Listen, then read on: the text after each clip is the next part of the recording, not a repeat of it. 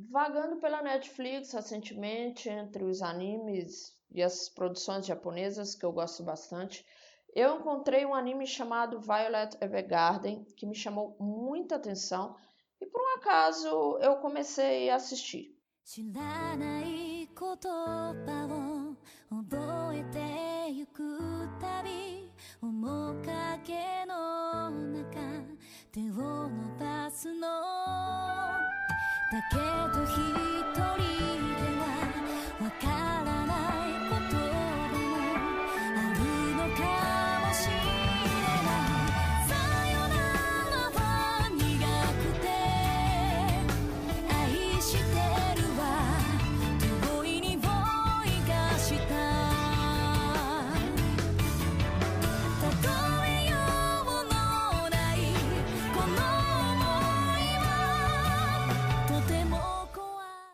história gira em torno da personagem principal, que é uma jovem que chama Violet, e ela passou por uma guerra, tá? Ela lutou nessa guerra, ela foi um soldado de guerra. E após isso, ela não sabe muito bem o sentido da vida dela. A guerra acabou e ela não sabe exatamente o que buscar, ela não entende muito bem dos sentimentos ela está um pouco perdida e a grande busca dela é se conhecer e conhecer as melhores formas de se expressar os sentimentos. Antes da guerra começar, ela foi entregue a um major, né, lá da época, do contexto da história, que é o Major Gilbert, e ela foi entregue para ele para ser usado como uma arma humana, né, durante as batalhas e tudo mais.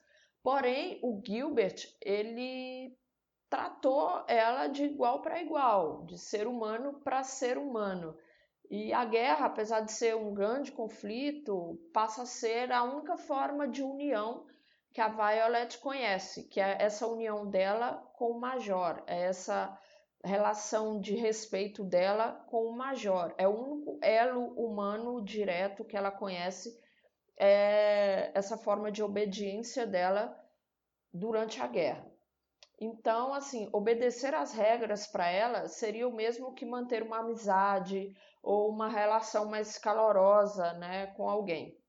E aí, quando acabar a guerra, ela fica sem sentido de vida, né? Ela não, não, não sabe o que significam as, as emoções de fato, sem ser obediência, sem ser esse respeito direto como major e, e soldado. Ela fica totalmente perdida e é aí que começa a busca dela de reconhecer quem ela é, de reconhecer o seu lugar no mundo e de principalmente entender as emoções humanas.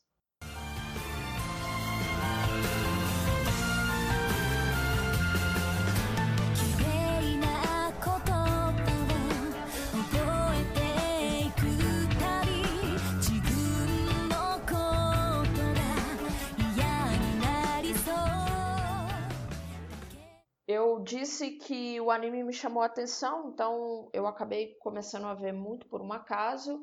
E o que mais me prendeu foi a imagem e a cor.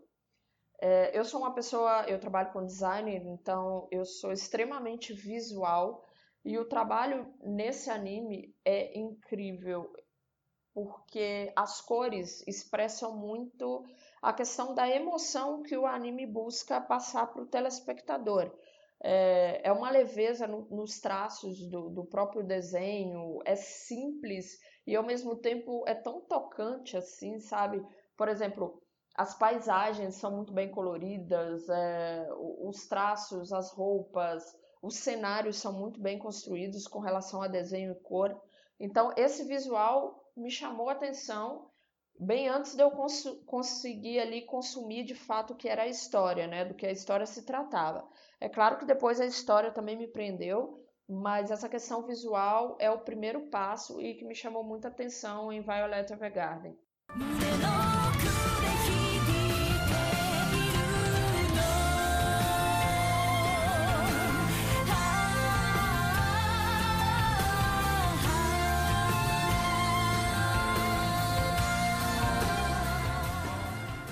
A Violet, apesar de muito jovem, ela não tem muitas conexões familiares. Ela é uma órfã Então, ela não tem muito esse, esse carinho, esse convívio de família, amigos, etc. Logo, ela não tem senso nenhum de empatia. Inclusive, ela é muito direta em algumas coisas. Por exemplo, se ela não gosta, ela fala. Se ela, ela não sabe contornar uma situação, sabe? Ela não sabe contornar uma opinião porque ela não tem empatia nenhuma. Então, ela é sempre muito sincera e muito direta e isso acaba prejudicando ela no pouco de convívio que ela precisa ter quando ela começa ali a viver situações pós-guerra. E é interessante porque trazendo isso para a vida real, a gente pode associar a essa característica, né, vamos dizer assim, da Violet com casos reais de pessoas que vivem mais afastadas da sociedade, que são, por exemplo, criadas com crueldade. É, é basicamente a pessoa é uma pessoa fria ou é uma pessoa não empática porque ela acaba sendo o reflexo das ações sobre elas, né? A Violet não tinha convivência, ela só tinha, é, vamos dizer assim, noções de regras e de obediência, então ela não sabia ser um ser humano, ela era mais uma máquina, vamos dizer assim. E na vida real a gente pode aplicar nesses outros casos e é muito fácil a gente acabar vendo isso né, nas pessoas, principalmente em pessoas mais isoladas, que são extremamente muito tímidas e por aí vai.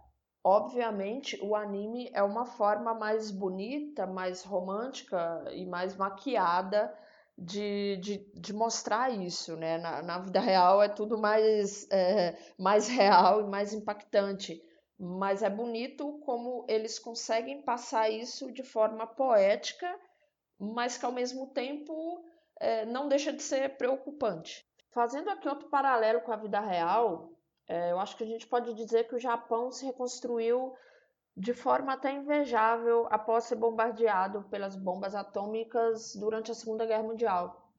Eu acho que a tragédia ela foi absorvida pelos japoneses não só na questão da dor, né, logicamente, mas é, em uma visão de perseverança futura muito grande.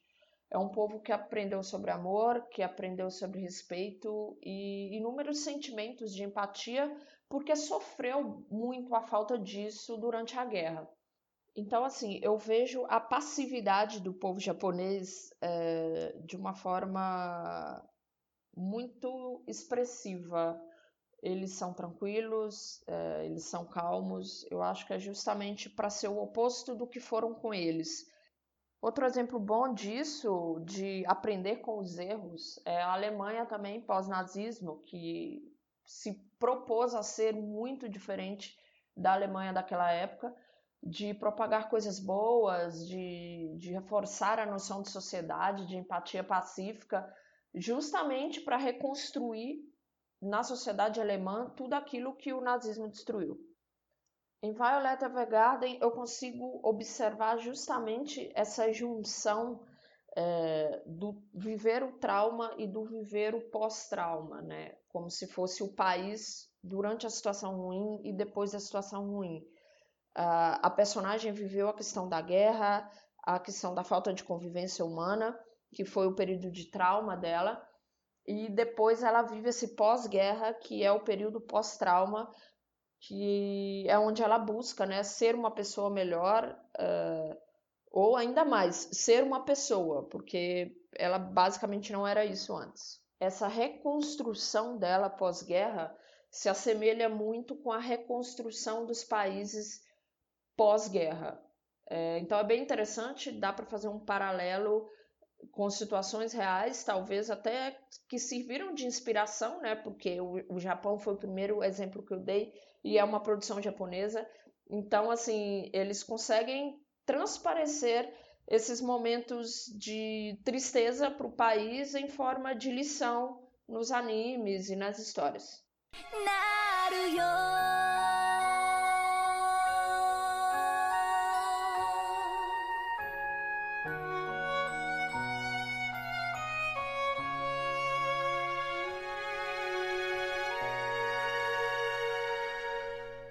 Quando a guerra está chegando no final, a Violet encontra-se totalmente sozinha, é, o seu último momento lá com o Major Gilbert foi ainda em batalha e foi basicamente uma despedida. É, os dois estavam bem feridos assim no último combate e ele bem mais ferido que ela. Então esse último contato foi basicamente uma despedida dos dois ali, né? É, quase pós-guerra. O Gilbert basicamente quase morto e ele fala para ela, para ela seguir em frente, para ela continuar a vida dela e fala um eu te amo. E é a partir disso que ela se preocupa ainda mais é, em entender as emoções humanas, porque ela não faz ideia do que significa eu te amo. Ela não sabe o peso dessa informação, ela não sabe o que sentir com relação a isso, ela não sabe basicamente o que é amor. あなたの声が道しるべ。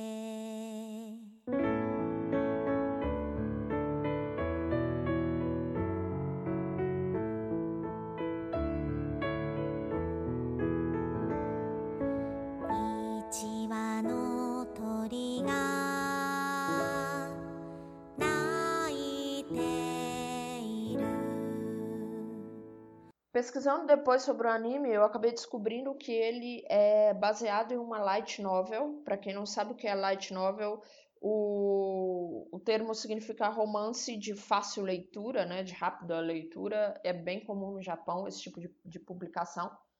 E o ilustrador da versão impressa foi o mesmo ilustrador que ajudou nas adaptações para a TV, para o anime. Então, assim, tá bem fiel os desenhos da versão impressa, que é a versão original, para os desenhos de adaptação para TV. Para quem tiver curiosidade de pesquisar, o ilustrador é o Akiko Takase. Eu vou deixar umas referências no post desse episódio lá no site do Megazord. Ele parece que é bem influente, bem relevante no mercado de produção japonesas e já participou de outras produções famosas por aí. Pelo que eu vi também, já que temos aqui uma publicação impressa e depois uma adaptação para TV, assim como toda adaptação, o anime tem diferença da versão impressa. E pelo que eu li, eu não li, obviamente, a versão original, a light novel, mas pelo que eu li dos comentários e das opiniões, as mudanças foram bem positivas e com embasamentos que se enquadravam de fato na história. Então, serviu bastante para acrescentar o que já tinha escrito, né? É claro que é fiel ali à, história central, mas tem algumas mudanças, assim como qualquer adaptação para TV.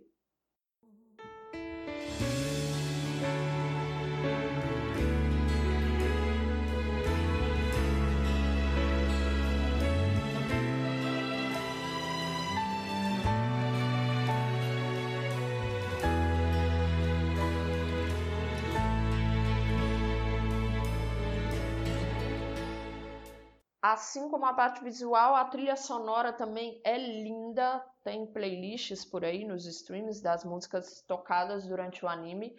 É, e eu acho que faz muita diferença na, na percepção visual. Por mais que o visual seja incrível, uma trilha sonora boa faz uma diferença assim, total, ainda mais que é algo bem emocional. Tem umas cenas que são mais silenciosas e que a falta de trilha sonora ela também é uma trilha sonora. Eu acho que o silêncio diz muito.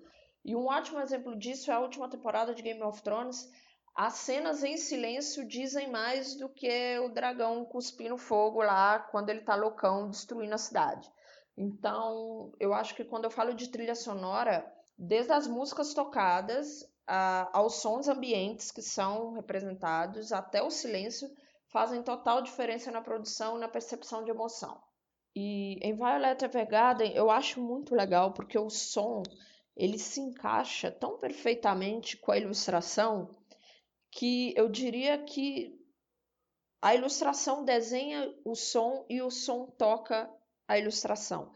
É, é um casamento perfeito. Assim, você você olha para ela mesmo que ainda não esteja tocando um som, você automaticamente já imagina algo e o que toca depois é bem parecido com o que você imaginou. Essa leveza do som casada com o desenho, que também é leve, é muito perfeito e, e eu acho que é uma ótima referência para quem gosta aí da, dessa parte do, do, do, da sonografia e tudo mais, fica aí Violet Evergarden como um exemplo extremamente perfeito.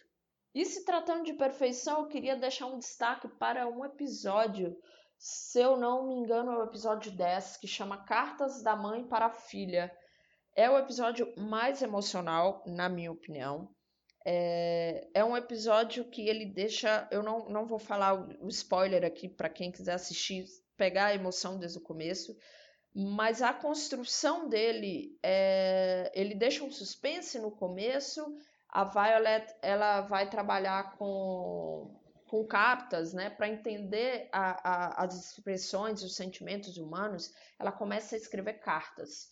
Então, a carta de uma mãe para uma filha, de um marido para a esposa, de uma irmã para um irmão, são sempre assim, tudo aquilo que as pessoas não conseguem expressar é, falando, ou talvez porque as pessoas estão distantes, elas escrevem. Então, a Violet ela é contratada para escrever essas cartas, justamente para que ela entenda é, como funcionam as emoções. E esse episódio, que é o Cartas da Mãe para a Filha, é lindíssimo, é lindíssimo. É, a construção sonora do desenho e emocional dele é muito rica. É um episódio que, que vai tocar assim a gente pessoalmente. E, e foi algo fundamental para ela entender, né? É a história de uma mãe para uma filha e, e ela, ela entende toda essa construção do relacionamento humano, do carinho, do amor. Então fica aí a dica do episódio 10. Não pulem esse episódio, assistam com atenção porque é lindo.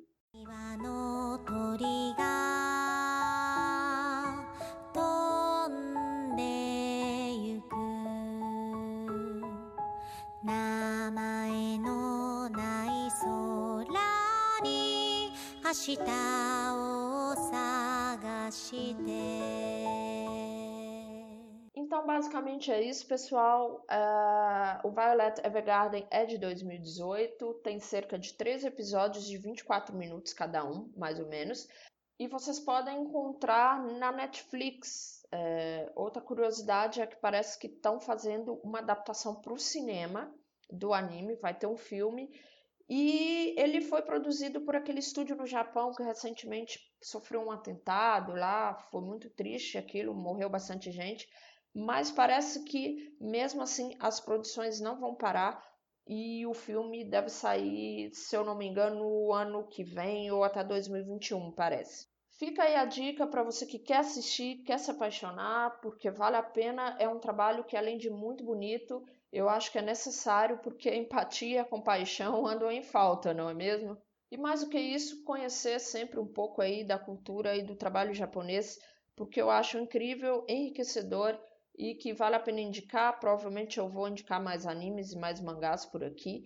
É, é algo que eu tenho consumido, eu acredito que de uns três anos para cá, e gosto muito. Eu acho que serve como referência, como eu já falei, de ilustração, de designer e de som, né? No caso dos animes. Então, sempre que der, eu vou indicar por aqui. Fiquem com esse por enquanto, que é o Violet Evergarden.